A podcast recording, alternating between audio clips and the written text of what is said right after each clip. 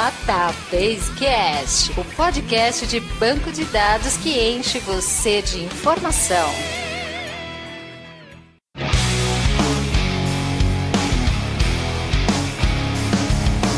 Olá pessoal, meu nome é Mauro Piquiliani e sempre que eu ouço falar no DB2 eu fico imaginando, cadê o DB1?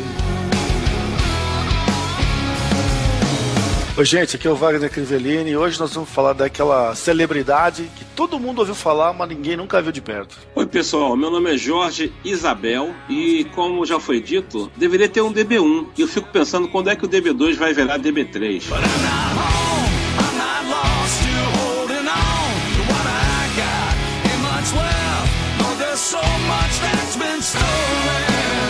É isso aí, pessoal. Nesse episódio do Databasecast, vamos falar um pouco sobre a história do DB2, esse sistema gerenciador de banco de dados de grande porte e quase centenário, Wagner. Você que é das antigas aí, deve saber que o DB2 é um dos bancos de dados mais antigos que a gente tem com toda certeza. É uma história bastante longa e de banco de dados relacional, realmente foi um dos primeiros. A gente tem aqui com a gente o Jorge Isabel. Não estranhe se a gente acaba chamando só de Isabel, eu acho que você chama ele assim. Sacanagem eu chamo mesmo.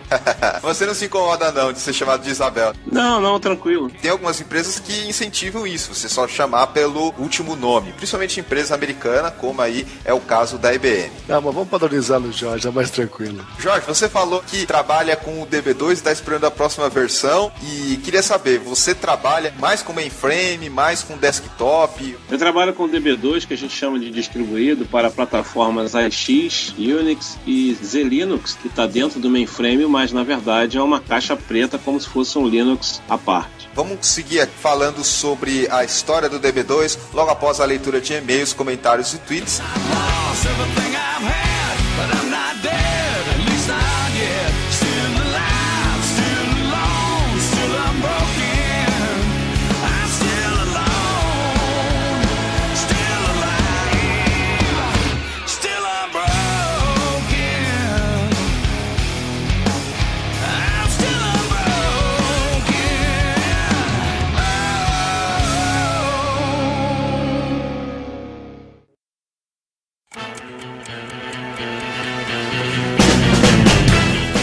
Vamos para a leitura de e-mails, comentários e tweets aqui do nosso programa em relação ao episódio anterior, episódio 27, onde a gente falou sobre alta disponibilidade com o pessoal da IBM. Esse foi um episódio bem legal, porque a gente falou sobre um assunto e logo na cara já teve o problema com o Google. Não deu uma semana que a gente botou no ar, o Google parou, coisa que é muito raro, mas todo mundo tem que entender que isso acontece. Tem até um amigo que postou no Facebook, quem é de TI e tá reclamando que o Google tá fora do ar, não merecia nem ter diploma. Evidente que esse tipo de coisa acontece. Toda empresa pode sofrer esse tipo de problema. E nesse caso em particular, até onde eu vi, não foi problema no banco de dados, foi alguma coisa de DNS, alguma coisa nesse sentido da infraestrutura deles. Mas aproveitando que você tá aí, Wagner, vai lá, o que você separou de comentário pra gente? Achei muito legal que muita gente tava cobrando que a gente não tinha publicado e outros tantos pularam de alegria quando a gente publicou. Bacana isso, não estavam só reclamando. O pessoal comemorando comemorando aqui. Atrasou um pouquinho, tanto é que esse episódio aqui tá vindo antes pra gente cobrir a falha do atraso, o problema do furacão, da minha viagem internacional. Vamos voltar ao nosso ritmo normal. Exatamente. O primeiro comentário que eu separei foi do Thiago Bernardes. Ele escreveu assim: Esse pod é louco e me ajudou muito a mudar. Larguei o design pelo BD. Vamos que vamos, parabéns pelo trabalho. Pô, é legal saber que tem gente gostando tanto do que a gente fala que influencia na mudança de carreira, né? Trocando as coisas bonitinhas, coloridinhas,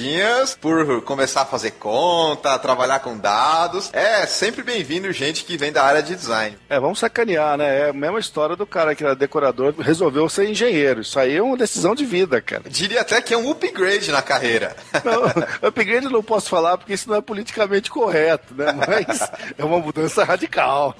O segundo comentário que eu separei é do Luiz Henrique Garete Rosário. Então ele escreveu o seguinte: Putz, esse mês percebi que eu estou viciado no Databasecast. Entrava no site todos os dias. Valeu a pena, mais um episódio espetacular. Parabéns pelo trabalho. Mauro, comprei seu livro e vou querer seu autógrafo. Isso também serve para o Wagner, pois já fiz o download do livro. Excelentes trabalhos. Abraços e sucesso, Luiz Henrique. Obrigado, Luiz. Obrigado, Luiz. Wagner, a gente já tem usuários viciados e você sabe qual é o próximo passo. São usuários zumbis. Ah, zumbi? esse eu não conheço. Como que vai ser? É, começa com o usuário viciado, depois o usuário zumbi e depois vem o usuário stalker, fica atrás da gente querendo ir para onde é que a gente vai.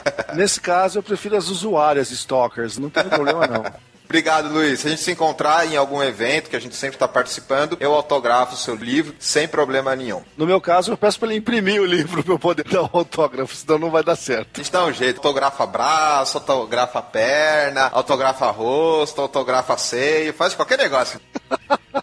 A gente só tá lendo os principais comentários. Tiveram vários. A gente sempre agradece a interatividade do público com a gente. Mais algum? Do Adriano Alves. Ele escreveu o seguinte: O Database Cast virou minha revista eletrônica mensal. E acredito que dos demais ouvintes. Não sei por que a CBN, Band ou Jovem Pan ainda não contrataram os senhores para fazer um programa nesse formato. Seria demais. O tema autodisponibilidade é um dos mais complexos e os senhores, cada dia que passa, se superam no modo de simplificar a explicação numa abordagem totalmente excelente. Fica aqui uma sugestão, bem que os senhores poderiam sortear um ouvinte por episódio para participar do programa, fazendo perguntas pertinentes aos convidados. Seria bem interativo. Parabéns e continuem com um excelente trabalho. Primeira pergunta. Adriana, você tem algum contato da CBN, Band ou Jovem Pan? Eu não tenho problema nenhum com isso. Pode chamar que a gente vai. Estamos abertos a parcerias boas nesse sentido. Perfeitamente. A gente convida o pessoal a participar dos nossos programas, o pessoal de outros podcasts, mas a gente está na podosfera aqui conhecendo o pessoal e estamos abertos a fazer esse tipo de participação, ainda mais se for um assunto interessante, um assunto que a gente pode ajudar e agregar alguma coisa. Exatamente. E outro tema interessante que ele comentou é sobre interatividade com ouvintes ou com estudantes. A gente está estudando isso para 2013, Adriano. Esperamos ter novidades em breve. Vamos para os e-mails. Lembrando que o endereço de e-mail do DatabaseCast é databasecast.gmail.com. A gente recebe vários e-mails por episódio e a gente sempre procura separar os principais e os melhores, associados ao o episódio anterior. Eu separei aqui o e-mail do Sebastian Weber. Ele escreve: Pessoal, parabéns pelo podcast. Ouvi o último e gostei bastante. Está se referindo ao episódio 27. Só queria complementar os comentários realizados sobre replicação no Postgres. Quanto à replicação, o Postgres suporta uma replicação nativa no modelo Master Slave, onde temos um master e N slaves de forma síncrona ou assíncrona. Ele também diz que é possível que a replicação do slave seja em cascata. Como replicação multimaster, ou seja, vários servidores assumindo papel de master, a opção que mais gosto é o Postgres XC, projeto de software livre, apesar das limitações, e ele diz que é possível também vários masters independentes ou dados distribuídos entre eles. Ele termina mandando um abraço aqui pra gente e a gente agradece a informação, Sebastian, porque tem muita coisa sobre o Postgres que a gente nem falou, a gente só citou da replicação. Você lembra, Wagner, que a gente citou sobre a replicação do Postgres? Afinal de contas, o episódio foi sobre autodisponibilidade e a gente está pensando em gravar um episódio só sobre replicação.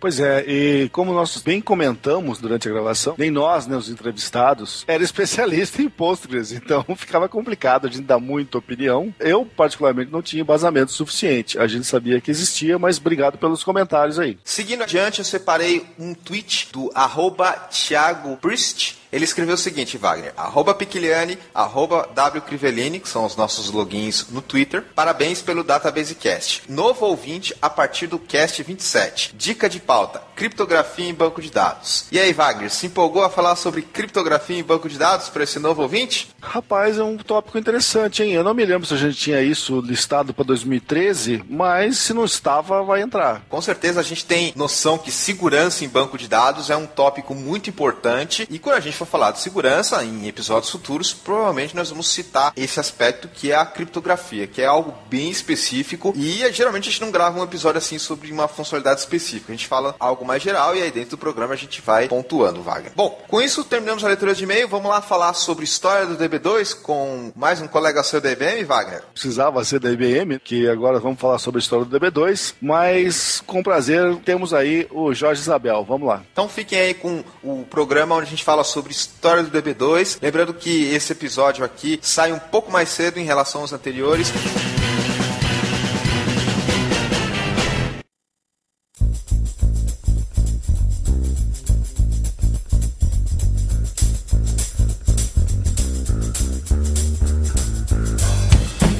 Estamos de volta aqui, vamos dar sequência então na gravação. E hoje o ouvinte deve estar estranhando que eu, que vou estar tá seguindo aqui a nossa pauta, mas na verdade é que o Mauro não tem tanta experiência assim com o DB2, então ele tirou dele da reta, botou o meu para variar. eu estou aqui no banco de reserva hoje só ouvindo muito mais do que falando. Vamos deixar o pessoal que conhece muito mais que eu de DB2 me ensinar que eu sou até certo ponto ignorante e quero aprender mais. Inclusive eu até pensei em dar um início assim retumbante na nossa gravação, tipo, bem amigos usou o Database Cast, mas achei que eu ia falar besteira só de começar a fazer isso, pode ter uma má influência. Então resolvi ir mais light. Você sabe que o pessoal que ouve a gente gosta quando grita, Wagner. Quando grita, quando fica empolgado, o pessoal gosta. Então, por favor, se sentir vontade de gritar, de soltar franga também, pode ficar à vontade que o pessoal adora quando a gente faz isso. Aliás, o Jorge deve ter visto escrito na nossa pauta, e vou ler aqui, do item F, muito importante isso, tá, Jorge? É permitido falar palavras de baixo calão, só que o Mauro depois censura nós e bota um bip em cima, cara. Isso é uma maldade, isso não se faz.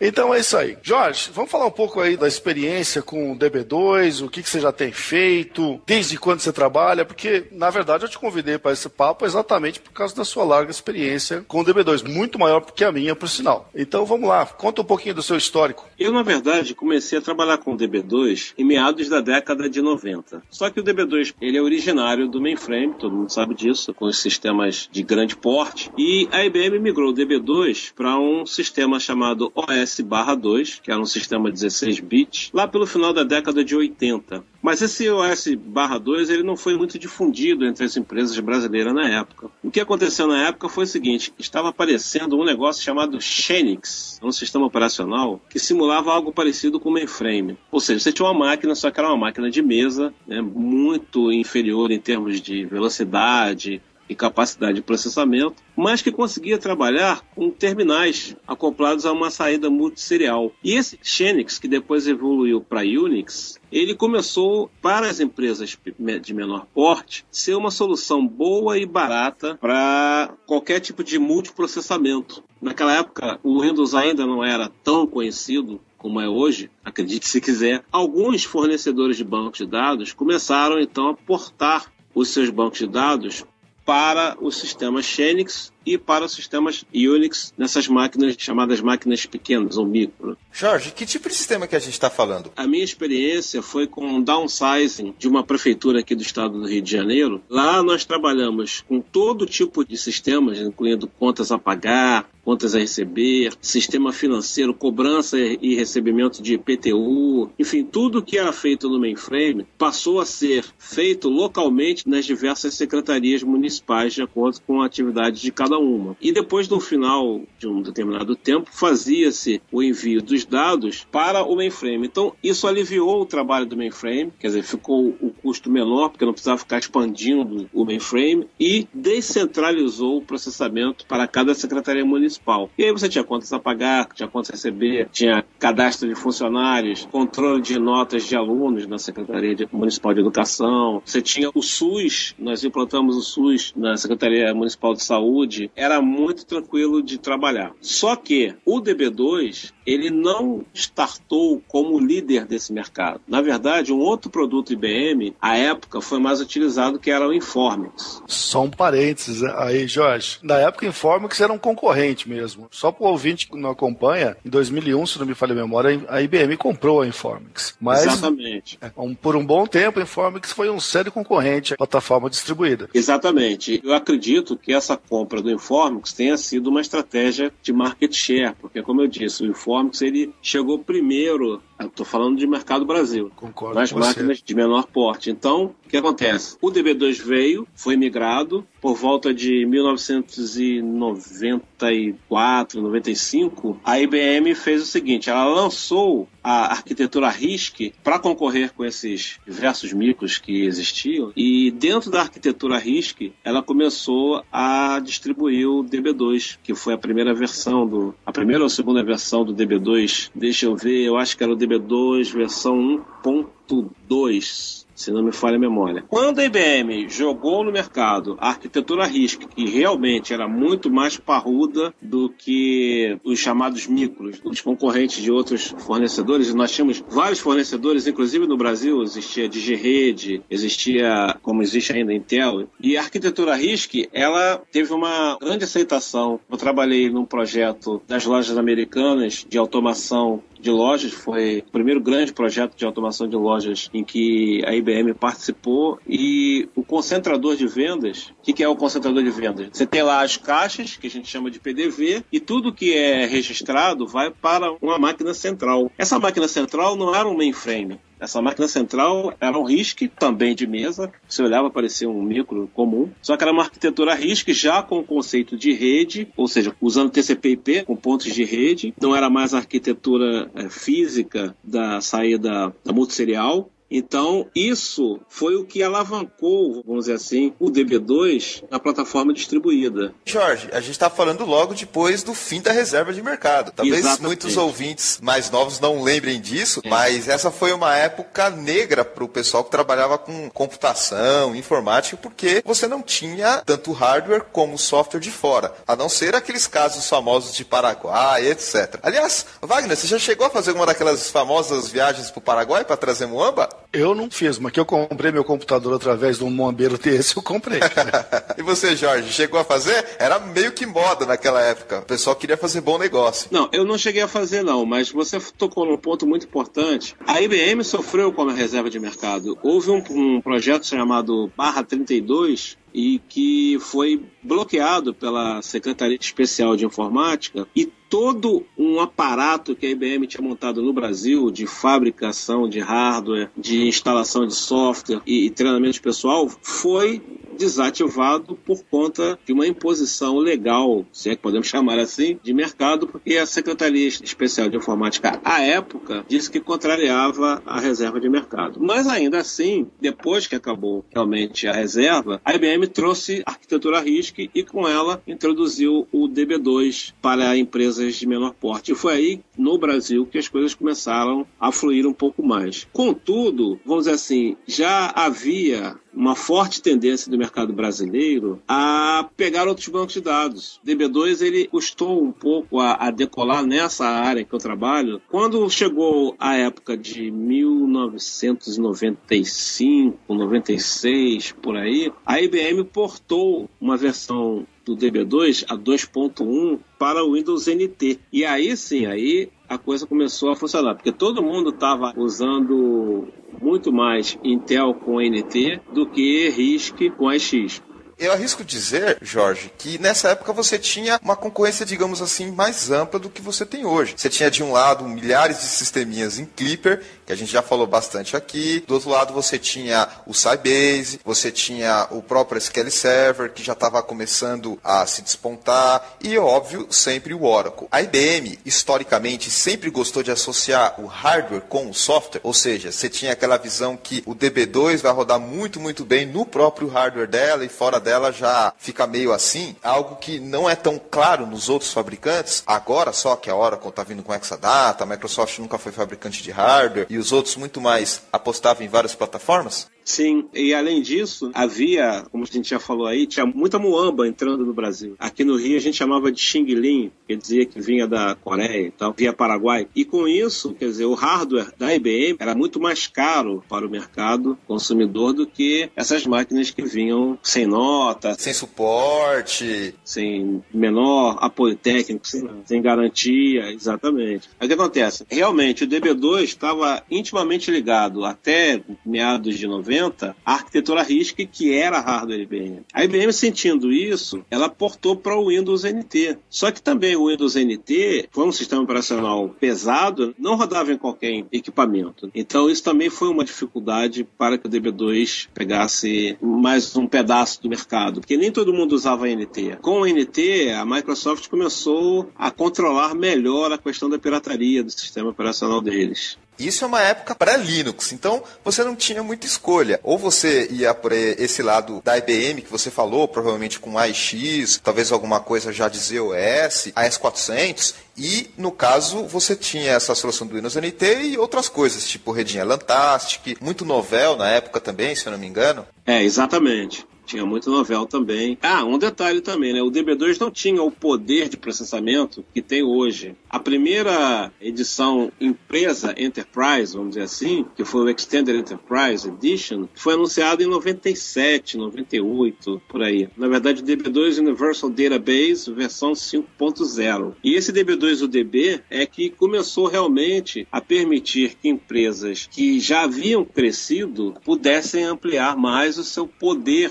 de controle e acesso a dados. Ele já vinha com uma arquitetura chamada Fast Communication Manager Protocol, transmitia dados mais rápido, já tinha uma Virtual Interface Architecture bem mais poderoso do que as versões anteriores. Entre 98 até o ano 2000, a IBM avançou nas versões 5, 6 e 7, mas ainda tinha muito o que consertar. Como DBA, você não conseguia alterar dinamicamente parâmetros de banco de dados, você tinha que parar o DB2, alterar a configuração, depois colocar o DB2 no ar de novo. As missões críticas eram um pouco prejudicadas, porque às vezes você tinha que fazer manutenção no banco, ou de madrugada, ou no feriado, ou no domingo. Agora, quando veio a versão já no ano 2000 e 2, por aí, a versão 8, aí sim, aí a coisa ficou muito mais robusta, porque você tinha já recursos de inteligência no DB2, foi, foi quando realmente o produto começou a ficar inteligente. Eu me lembro que os clientes que tinham no mundo, aí eu já trabalhava já de uma forma mais mais mundo, vamos chamar assim. Não trabalhava só no Brasil, trabalhava com projetos já fora do Brasil. E eu me lembro que a versão 7 para 8 foi rapidamente migrada, na maioria das vezes, porque o impacto foi muito grande, quer dizer, a mudança foi muito grande. Você tinha já conceitos de turning embutidos já no, no DB2, o chamado SMART, é o Self-Management and Resource Tuning. Quer dizer, você já tinha essas features que já, já definiam automaticamente se a coisa estava indo bem ou não. Você já podia mudar mudar parâmetros de instância e de banco de dados sem ter que parar o DB2, quer dizer, alguma coisa ainda precisava tirar o banco do ar, mas era muito raro. E já a essa época, como você falou anteriormente, quer dizer, em 2001, por aí, a IBM comprou o Informix, agregou o Informix ao seu produto. Como o Informix já tinha crescido nesse mundo, vamos chamar assim, de Unix, de Xenix, de Windows NT, o produto já era muito mais adequado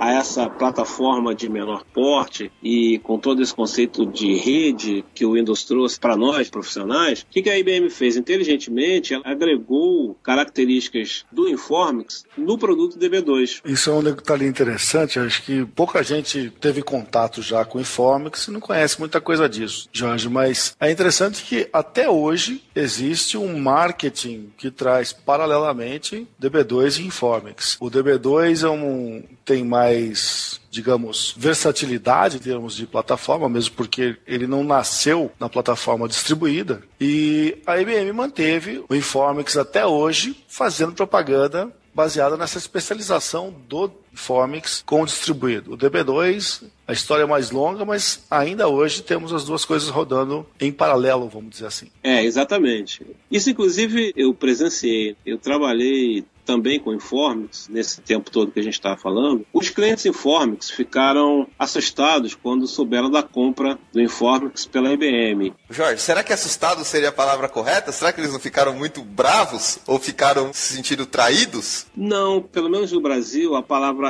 é assustado, porque houve um concorrente que utilizou essa compra, né, essa operação comercial feita pela IBM, para visitar clientes Informix, e eu nessa época trabalhava num cliente Informix, e dizer para os caras o seguinte: olha, a IBM comprou, vai acabar, não tem mais manutenção, não tem mais suporte, é melhor vocês migrarem para nós. Você não vai falar o nome desse concorrente, não, né, Jorge? Eu gostaria de não falar. precisa? Não falar. Pois eu é. vou fazer a segunda pergunta. Precisa falar? Eu acho que não precisa falar, ah, né? Bom, ah, bom. Acho que quem ouviu entendeu. É, quem ouviu entendeu. E eu vivenciei isso. Na época eu trabalhava numa repartição pública né? e a nossa base era a Informix. Quando a IBM comprou, nós fomos visitados e fomos levados a duas ou três palestras, congressos, né? até fora do Rio de Janeiro, São Paulo, em que os caras, olha, é melhor vocês migrarem logo, porque vão ficar sem suporte. E só que não aconteceu, quer dizer, a IBM manteve, não só manteve como hoje o Informix, ele evolui, quer dizer, a época eu trabalhava com o Informix 9.4 4 e hoje ele está acho que em 12 ou 11. Se não me engano é 12 também. Eu não sei se estou confundindo com o Sybase, mas eu acredito que é 12 também. Pois é, o produto continua evoluindo. Algumas features que tinha no produto foram incorporadas ao DB2 por essa experiência já do Informix com essa área de menor porte. E aí foi surgindo, então, voltando para o DB2, por volta de 2002, final de 2002, foi lançada a versão 8, como eu falei, que tem o Smart. Já havia carga de dados feitas online, o que era complicado nas versões anteriores. Já havia o melhor controle de buffer pools e tudo mais, e alguns parâmetros de configurações que facilitavam bastante a nossa vida. Mais adiante, a IBM lançou a versão 9. Eu já estava, inclusive, na IBM nessa época. Isso aconteceu em 2006. Essa versão DB2 deixou de ser chamado de UDB, Universal Database, passou a ser chamado realmente só de DB2, veio com mais segurança de dados, mais proteção de dados. Para quem não sabia, o nome veio como UDB exatamente porque o Informix era UDB quando foi comprado. Então acho que até para manter uma compatibilidade, eles mantiveram a nomenclatura que existia no Informix. É até engraçado ver isso. É, isso aí foi bem lembrado. Você Eu lembro quando a Informix comprou uma empresa concorrente para fazer um banco de dados objeto relacional. Na época, todo mundo ficou meio assim, assustado o que haveria de ser esse negócio. Fez um away muito grande e só não teve um sucesso comercial tão grande que era muito difícil fazer esse negócio funcionar direito. Mas foi uma buzzword da época muito forte. Eu me lembro bem disso. É verdade. E já na versão 9, a IBM implementou o que a gente chama de HDR, né? High Availability Isso. Disaster Recovery. Peraí, na verdade não foi nem na 9, foi na 8.2. Quando você rodava o Fixpack e transformava o 8.1 em 8.2, ele já vinha com HDR, mas realmente o que marca mais sobre HDR é na versão 9 que já vinha embutido, você não precisava fazer mais nada. Eu não me lembro da concorrência na época, se já tinha High Availability naquela época nos concorrentes diretos. Você lembra de alguma coisa disso, ou Jorge? Não, sinceramente eu, eu não me lembro, não. É, porque eu acho que eu foi acho uma que coisa tinha, pioneira. Eu acho, acho que foi uma coisa pioneira. É. Isso aí era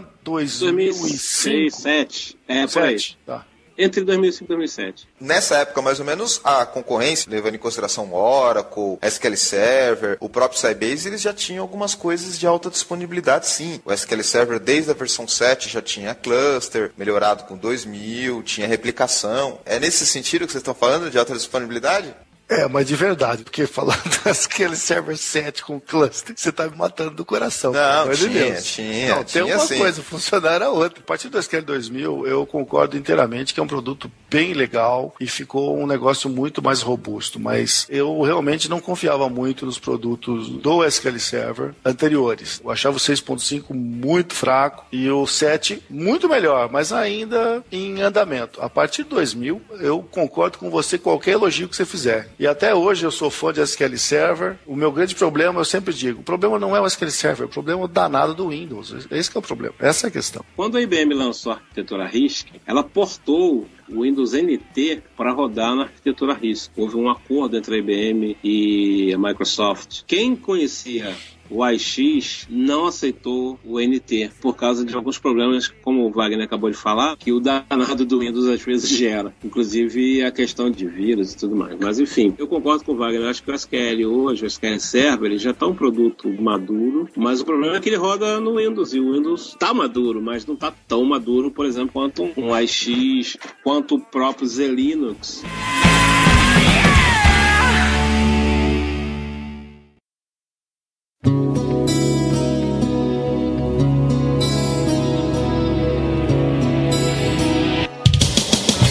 Falar um pouquinho sobre as funcionalidades, características e os recursos que a gente tem aí em termos de DB2 em todas as plataformas. Lembrando que DB2 roda em mainframe, roda em Windows, roda em Linux, X, HP, UX, tem um batalhão de versões aí funcionando praticamente do mesmo jeito. O Mauro, você tá quietinho também, rapaz.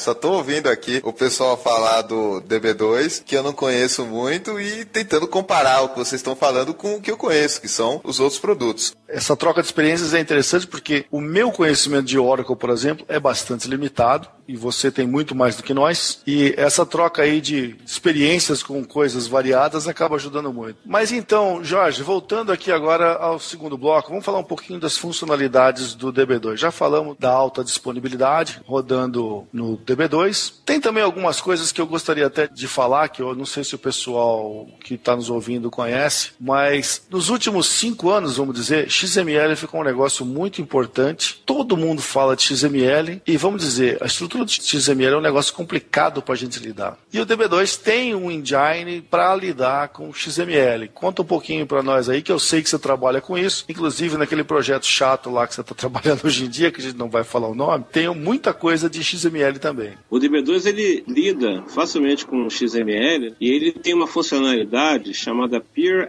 XML, que é um XML, vamos traduzir assim, bem a Paraguai, é um XML puro. Ele, é esse mesmo. Ele fornece muitas facilidades, principalmente o pessoal que desenvolve.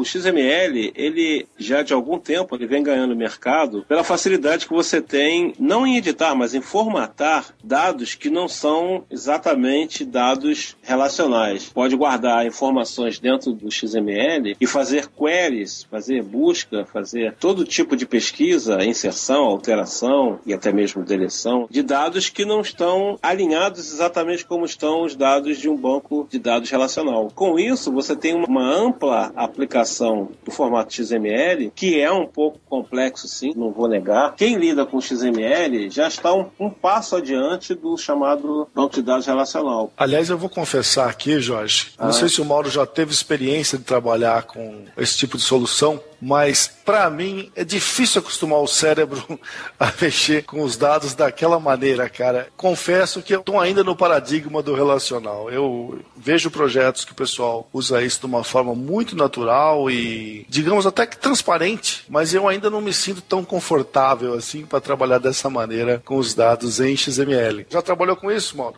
Eu enxergo da seguinte maneira, Wagner. Primeiro que eu já trabalhei com XML, mas a principal funcionalidade é na interoperabilidade que você tem com o XML para trocar dados com outras aplicações. Do ponto de vista de banco de dados, eu enxergo dessa maneira. O dado está lá armazenado nos seus data files, no seu formato interno, nas suas páginas de dados, suas páginas de índice, e o XML é uma das opções que você tem para pegar o dado que está no banco de dados e jogar para outro lado. A maneira que você faz isso pode ser mais fácil, pode ser mais difícil, mas a principal funcionalidade dele é justamente isso, é a interoperabilidade. É você pegar dado de um sistema e poder aproveitar em outro, ou vice-versa. E óbvio que existe toda uma questão de você poder representar melhor os dados, do esquema que você pode validar, você tem como colocar informações adicionais que são muito mais fáceis de serem visualizadas no XML do que em algo proprietário, junto com os arquivos de dados, com a tabela, com os próprios metadados internos. Então, ele te dá um poder muito grande para interoperabilidade, no meu ponto de vista, Wagner. Eu não conheço as funcionalidades do IBM DB2, mas eu penso que é assim também.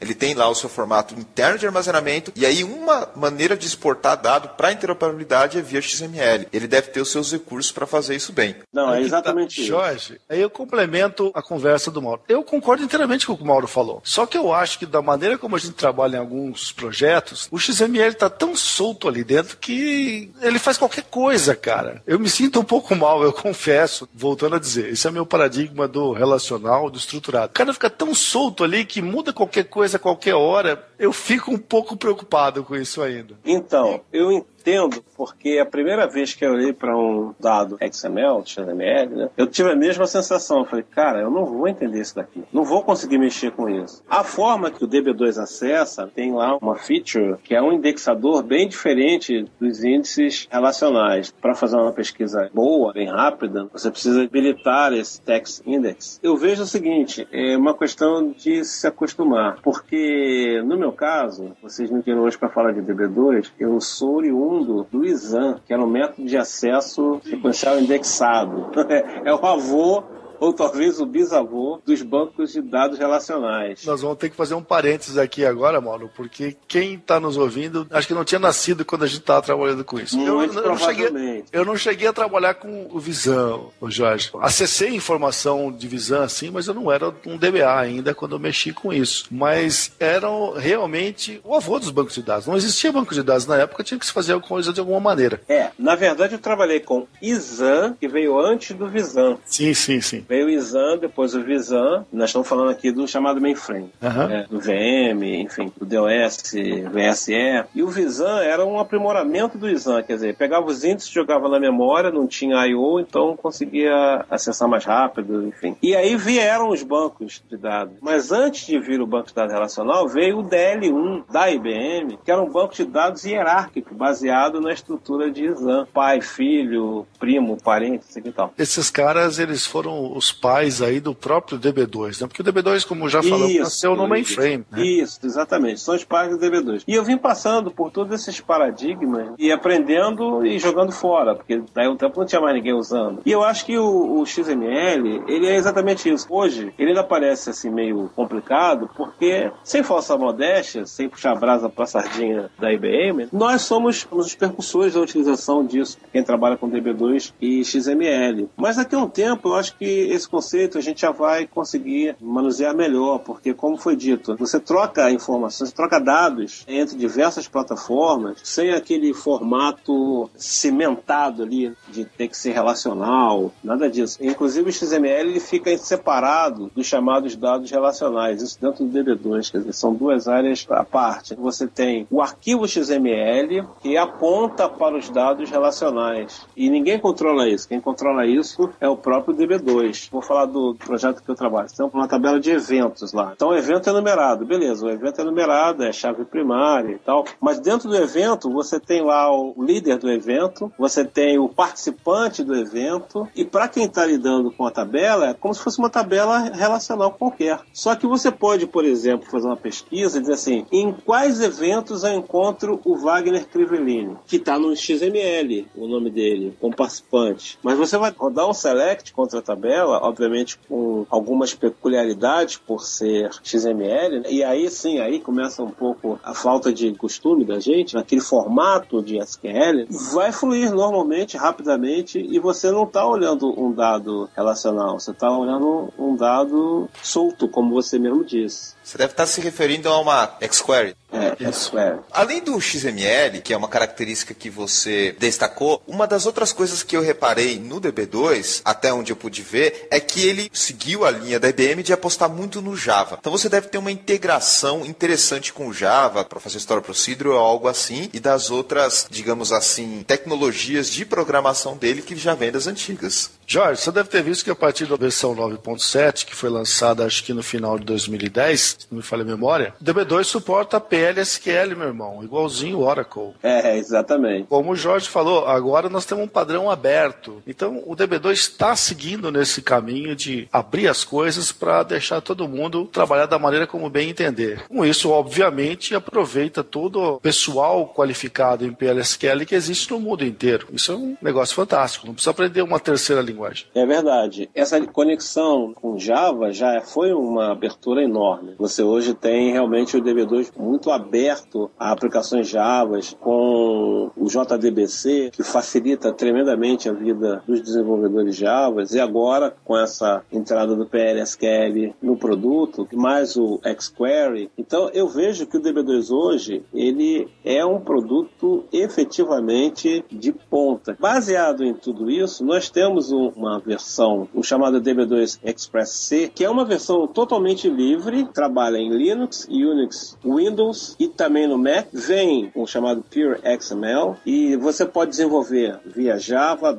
.NET, Ruby, Perl e outras aí que eu talvez não esteja me lembrando no momento. O Express C ele é totalmente livre e ele não tem limite, por exemplo, de dados. Se você tiver uma empresa de um porte razoável, não precisa ser uma empresa muito pequena não, ele atende, porque ele trabalha com duas CPUs, dois cores, trabalha com 2 GB de RAM, é um limite realmente, mas não tem limite para tamanho de banco de dados, não tem limite para número de conexões ou número de usuários, não tem nada disso. Eu vejo que o DB2 realmente, do ponto de vista técnico, ele está muito bem posicionado, tem que ser obrigatoriamente muito bem avaliado. Eu sou certificado Oracle 9i em PLSQL, sou certificado DB2 em todas as versões desde a versão 8, inclusive sou Advanced na 9. Sou certificado Informix no IDS 10. Então eu consigo ter uma visão técnica sem paixão. Eu afirmo para qualquer pessoa que vá consumir hoje um banco de dados, seja ele relacional ou não, que o DB2 hoje atende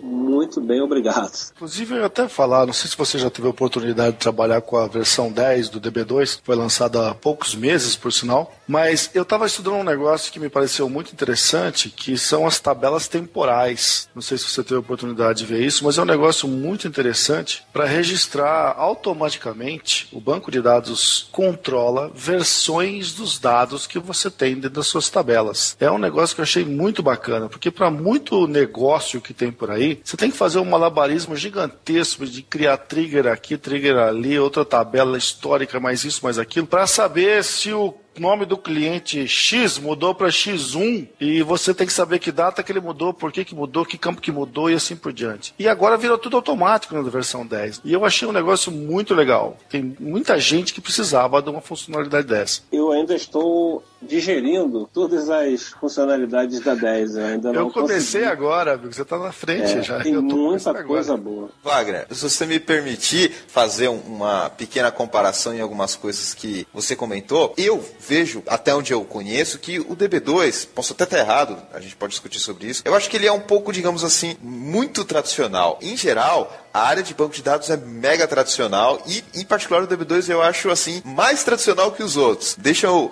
explicar os meus argumentos. Você citou essa funcionalidade de recurso para auditoria, queries temporais, agora vindo no DB2. Você não vai querer comparar com os DML Trigger do SQL Server. Não, eu tô falando do Oracle Flashback, que Ah, veio bom, lá na versão bem. 9i. Além disso, eu também destaco alguns aspectos interessantes associados a alguns, digamos assim, caminhos. Por exemplo, o DB2, eu vejo que ele tem algumas opções para fazer backup. Já os outros concorrentes, tanto o Oracle quanto o SQL Server, já tem umas opções mais detalhadas. O DB2 eu vejo ele muito ligado com o padrão SQL. Os outros bancos de dados eu já vejo eles mais avançando, assim, indo para outras direções e funcionalidades que fogem um pouco do padrão. Então, é uma visão minha até, e, e eu não sei, a gente pode discutir isso. Eu vejo os novos bancos de dados indo para a nuvem, ouço pouco sobre isso no DB2, características de Map Reduce, dos novos NoSQL também sendo incorporadas aí, o SQL Server com Hadoop, o Oracle com algumas coisas de NoSQL para fazer partição distribuída. Então, eu não sei, eu acho que é a visão que eu tenho sobre isso, que em alguns aspectos eu acho que o pessoal do DB2 assim é muito conservador, muito tradicional.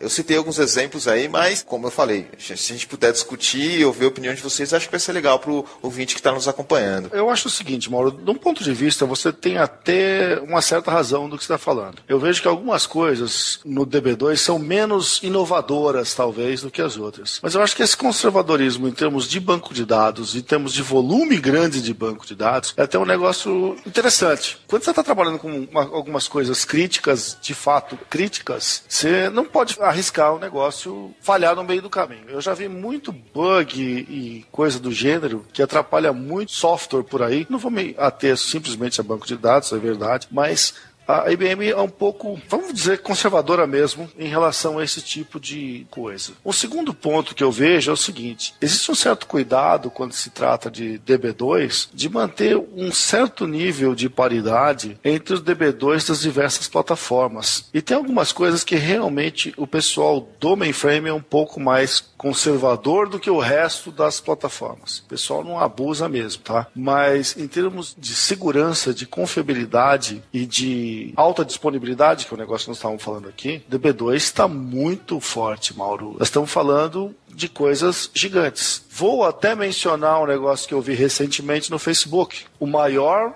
data warehouse do mundo foi colocado no DB2. Tinha, eu não me lembro exatamente se eram 5 mil, acho que era 5 peta, 5 mil tera numa aplicação DB2 distribuído. O DB2, ele inclusive, ele já está migrando para o chamado Big Data, para trabalhar já com file system, Hadoop, coisas do gênero. Eu estou considerando uma mudança tão importante quanto o XML. Realmente sou especializado em produtos IBM, que é a DB2 e Informix, como eu mencionei agora ainda há pouco. Eu fico fuçando né? Google, Yahoo, enfim, e mesmo site de concorrente. Eu não tenho visto nenhum outro concorrente ser tão contundente quanto a questão de lidar com Big Data, que é um padrão que está surgindo, já até surgiu, está indo de forma progressiva, explodiu. Mas eu não vejo essas features em outro concorrente. Pode até ser que tenha e eu não esteja me informado a respeito. O esforço de vários outros aí, tipo, a gente teve um programa há pouco tempo falando tanto do, do SQL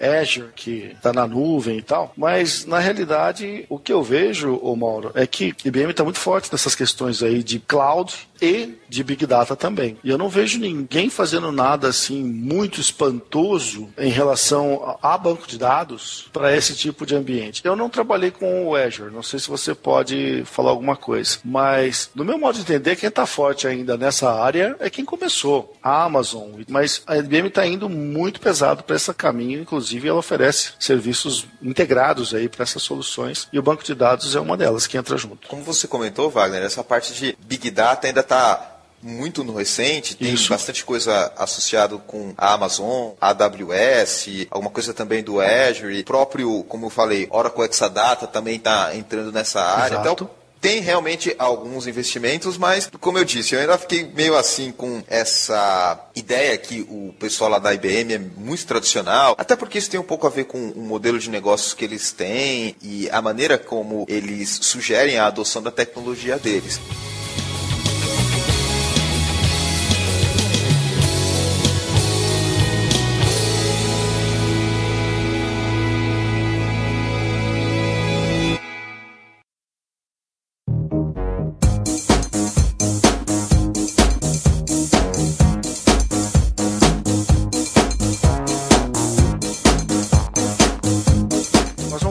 Agora sobre histórias e aplicações que a gente já passou na nossa vida profissional, trabalhando com DB2. Algum caso que você acha interessante, que você acha legal de comentar? Fique à vontade. Uma das histórias que eu sempre gosto de lembrar, e até falei aqui por alto, houve um instante em que um concorrente chegou e disse assim: Olha, pessoal, vai acabar o Informix, a IBM comprou o Informix, então coloca o nosso produto. E a IBM não terminou com o Informix. E por não terminar com o Informix, Acredite se quiser, alguns dos clientes Informix que eu conheço acabaram migrando para o DB2, porque a lógica, pelo menos os dois clientes que eu conheço, a lógica deles foi a seguinte: bom, a IBM ela vai priorizar a marca DB2, que já é uma marca histórica dela, vai ampliar todas as funcionalidades e características que ela puder no DB2. Então eu vou fazer o seguinte: eu vou ficar com informes aqui, vou migrar para o DB2, vou ficar com o mesmo fornecedor. Quer dizer, isso aí mostra a força de uma marca, porque muita gente tinha o Informix, que não era ligado a nenhum tipo de hardware, rodava em várias plataformas, mas se sentia um pouco desamparado aí por não ter um suporte. De vez em quando a coisa pegava, o cara falava, não, isso é um problema do hardware. Aí o cara do hardware, não, isso é um problema do Informix. E quando tudo foi unificado, muita gente falou, então vamos fazer o seguinte, vamos botar o DB2. E a partir desse instante, o que, que aconteceu? Um caso verídico que aconteceu comigo, eu não vou mencionar o cliente, mas eu estava ainda fora da IBM, não era funcionário da IBM ainda, mas um determinado cliente, ele tinha uma rotina desenvolvida em Delphi. E essa rotina fazia carga de dois bancos de dados OLTP para um banco de dados separado que era só para web, só para consultas e tal. E essa rotina levava 16 horas para carregar os dados para atualizar o banco de web. Aí o que aconteceu? Eu fui admitido lá como DBA DB2, na verdade como DBA Informix, depois eles migraram para DB2. E nessa migração, eles pediram que eu desse uma olhada nessa rotina, porque na verdade eles tinham uma necessidade de atualizar a web diariamente e só atualizavam uma vez por semana, só nos fins de semana. Bom, aí eu sentei com o pessoal de Java e, de novo, o DB2 interage muito bem com Java e tal. E olhando o desenho da base, eu cheguei à seguinte conclusão. A rotina anterior, ela fazia uma carga de dados síncrona, ou seja, ela pegava a primeira tabela, carregava, Aí pegava a segunda tabela, carregava e levava 16 horas fazendo isso. Aí o que, que eu fiz? Peguei o DB2, interagindo com Java, fiz baseado no desenho, eu fiz um bloco que era todas as tabelas pais, depois todos os filhos, netos e bisnetos, e disparei de forma assíncrona. Eu não esperava ter esse impacto, mas de 16 horas caiu para 8 minutos. Uma carga que rodava 16 horas. Então a atualização do site ficou de hora em hora, não ficou de dia em dia, pô. Pois é, mas o, o cliente, e, e essa é o engraçado da história, o cliente ficou todo desconfiado. Por causa desse negócio, ele levou quatro meses mantendo o banco de dados Informix e a outra forma de carregar. Um sujeito que era, assim, não era o gerente de TI, mas era o braço direito do gerente de TI, o cara ficou quatro meses fazendo carga diária e comparando, não com o que ele tinha, porque só fazia semanal, mas ele ficou comparando para saber se realmente a carga estava funcionando. Ele não acreditou que o DB2 pudesse ser tão rápido e que a forma que a gente desenhou a rotina também, que obviamente foi o maior impacto de tudo, ele não acreditou que desse um impacto tão grande. Então ele levou quatro meses, toda semana, de segunda a sexta. Ele falou assim: dá carga aí. E isso era carga de dados de produção. E o que, que nós tivemos que fazer? Nós tivemos que fazer um banco de dados em paralelo de produção para não atrapalhar lá o informe, até porque a gente estava com o Java voltado para DB2. A gente rodava um backup à noite, baixava na outra máquina, fazia a leitura do Informix da outra máquina para o DB2 e desse DB2 a gente rodava no dia seguinte quantas cargas ele achasse que deveria rodar. E o cara ficou quatro meses e chegou à conclusão de que realmente a carga estava perfeita e aí ele acabou descontinuando o Informix e adotou o DB2. É uma empresa grande e realmente a carga passou a ser feita na realidade duas vezes por dia fazia meio-dia e fazia às 18 horas ou 19 horas por aí. É um caso muito pitoresco, não só pela surpresa que causou, mas principalmente pela facilidade com que o DB2 se relaciona com o Java, uma coisa que na época o Informix não tinha. Nós estamos falando aí de ano 2001, 2002, por aí. E você, Wagner, tem alguma história interessante do DB2 que gostaria de compartilhar com a gente? Eu quero contar duas. A primeira com relação a uma pergunta que todo mundo sempre faz. A gente falou sobre esse assunto aí por alto, mas não demos o fechamento da coisa. A maioria dos nossos ouvintes é bastante jovem, não vai lembrar, mas no meio dos anos 80 inventaram uma coisa chamada reserva de mercado, que proibia importar. Proibia não, vamos falar do jeito oficial. Dificultava e muito importação de tudo quanto é tipo de produtos e serviços relacionados à tecnologia de informação em si. Esse negócio durou muito tempo.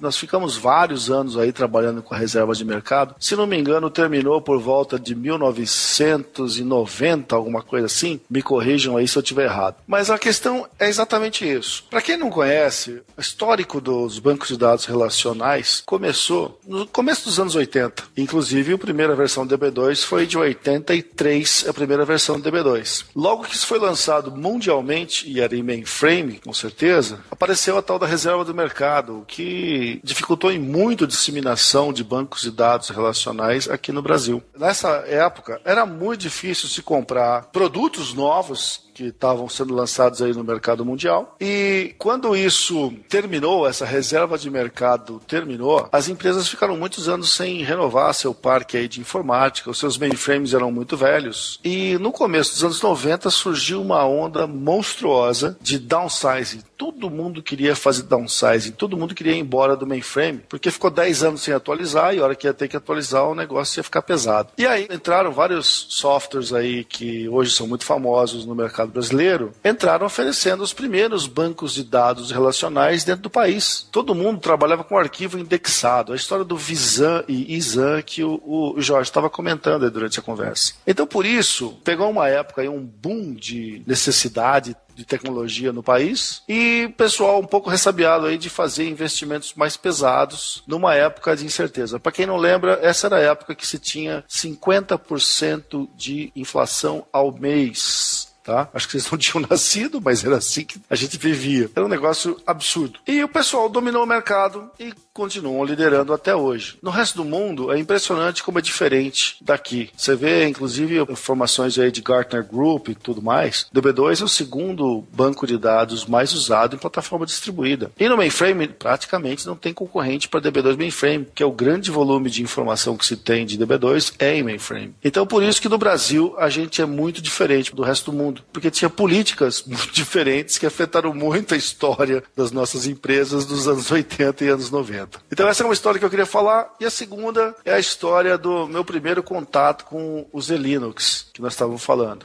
tive que entrar num projeto para trabalhar com um servidor Linux, digamos, virtualizado ali dentro de uma partição do mainframe. E eu estava preocupado em trabalhar com isso, porque ia ser minha primeira experiência com o Z-Linux em si, com Linux em mainframe, e estudando as necessidades aí do projeto, que era um projeto de pequeno porte que eu tinha que fazer dentro da IBM, eu verifiquei que havia possibilidade de eu usar a versão gratuita do DB2 dentro de uma máquina Z-Linux que estava dentro de uma nuvem. Então a gente fez um projeto baratíssimo para poder ser replicado em qualquer em clientes de qualquer porte, usando versão gratuita de banco de dados, usando tecnologias gratuitas aí disponíveis no mercado, Java e tudo mais, PHP, e ficou uma solução muito bacana que foi inclusive um caso de sucesso aí que a IBM divulga mundo afora.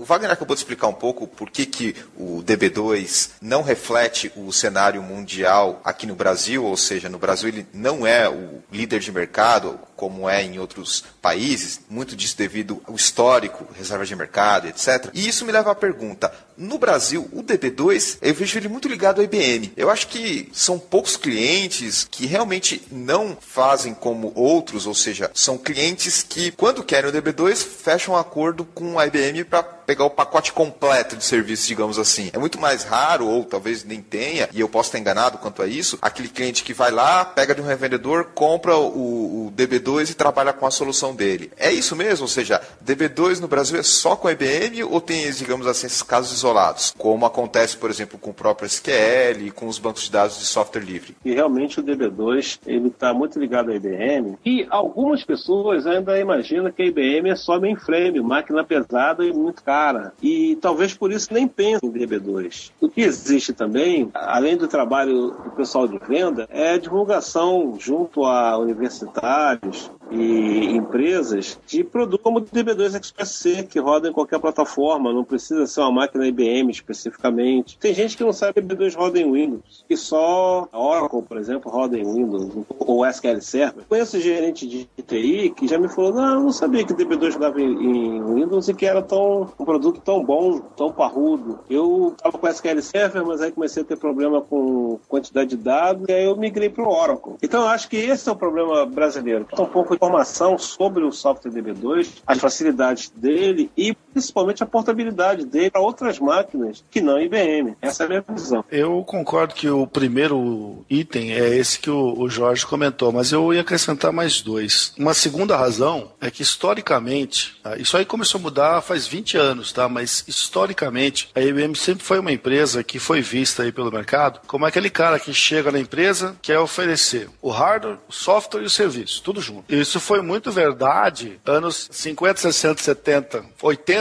foi muito verdade. A IBM é uma empresa de 100 anos de história. Só que isso começou a mudar nos anos 90, quando entrou um presidente novo, começou a reformular aí a estrutura de trabalho da IBM e, e o modo como a IBM trabalhava. Mas isso não foi inteiramente percebido pelo mercado mudou a mentalidade, mudou a estratégia de negócio da empresa, muito mais focada no serviço do que propriamente nos outros dois tópicos, hardware e software. O único tipo de hardware que ela fabrica são os mainframes em si, que certamente está terceirizado, não tem mais linha de desktop nem nada. O outro item que eu ia falar, que é o terceiro aí da lista, que também a gente tem que considerar, é o seguinte: por muitos anos, nessa história longa aí da IBM, ela se dedicou muito a conquistar clientes de muito grande porte. No Brasil, a gente tem que entender que existem poucas empresas de muito grande porte. Tipo, das 500 maiores empresas do Brasil, elas têm um porte legal. A partir dessas 500, não tem muita gente muito grande. E, historicamente, foi esse o nicho que a IBM mais dominou mundialmente falando. A IBM teve vinculada a projeto de levar o homem à lua, teve uma série de projetos aí internacionais. Recentemente mesmo eu publiquei aí no blog sobre o caso da IBM trabalhando num dos primeiros grandes projetos projetos de Big Data, que foi construir o sistema de seguridade social dos Estados Unidos em 1937.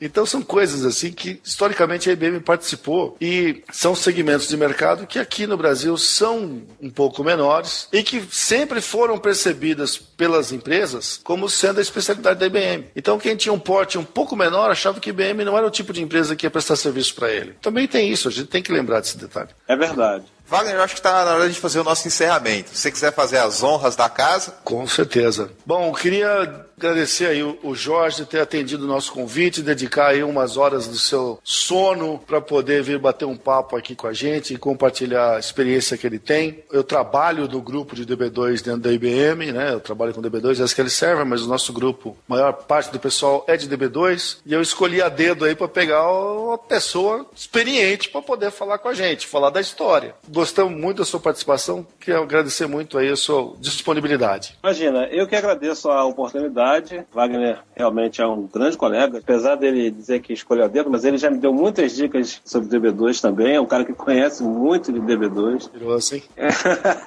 Não, é verdade. E a todos eu quero agradecer pela oportunidade de falar um pouquinho do que a gente faz, que é o que a gente gosta de fazer. Mauro? Deixa eu colocar as minhas considerações finais. Acho que foi uma conversa interessante, principalmente para informar, como o próprio Jorge disse, a respeito do DB2, porque muita gente não conhece, não é muito popular, digamos assim, aqui no Brasil, apesar dos trabalhos que a IBM vem desenvolvendo, essas versões gratuitas, como foi comentado, e da divulgação que tem no nosso parceiro, o, o site Developer Works. Mas, em geral, a gente ainda está meio assim com o DB2, no sentido que ele ainda é um banco de dados, digamos assim, de nicho. O Wagner falou um pouco dessas empresas grandes e não é tão comum para quem está começando a aprender encontrar com o DB2. Óbvio que tem algumas exceções, mas ainda é alguma coisa, digamos assim, que tem muito espaço para conquistar o mercado. Queria também aproveitar e agradecer o Jorge por ter participado aqui com a gente. Mais uma vez agradecendo todos os ouvintes por nos acompanharem nesse episódio. Um grande abraço e até o próximo programa.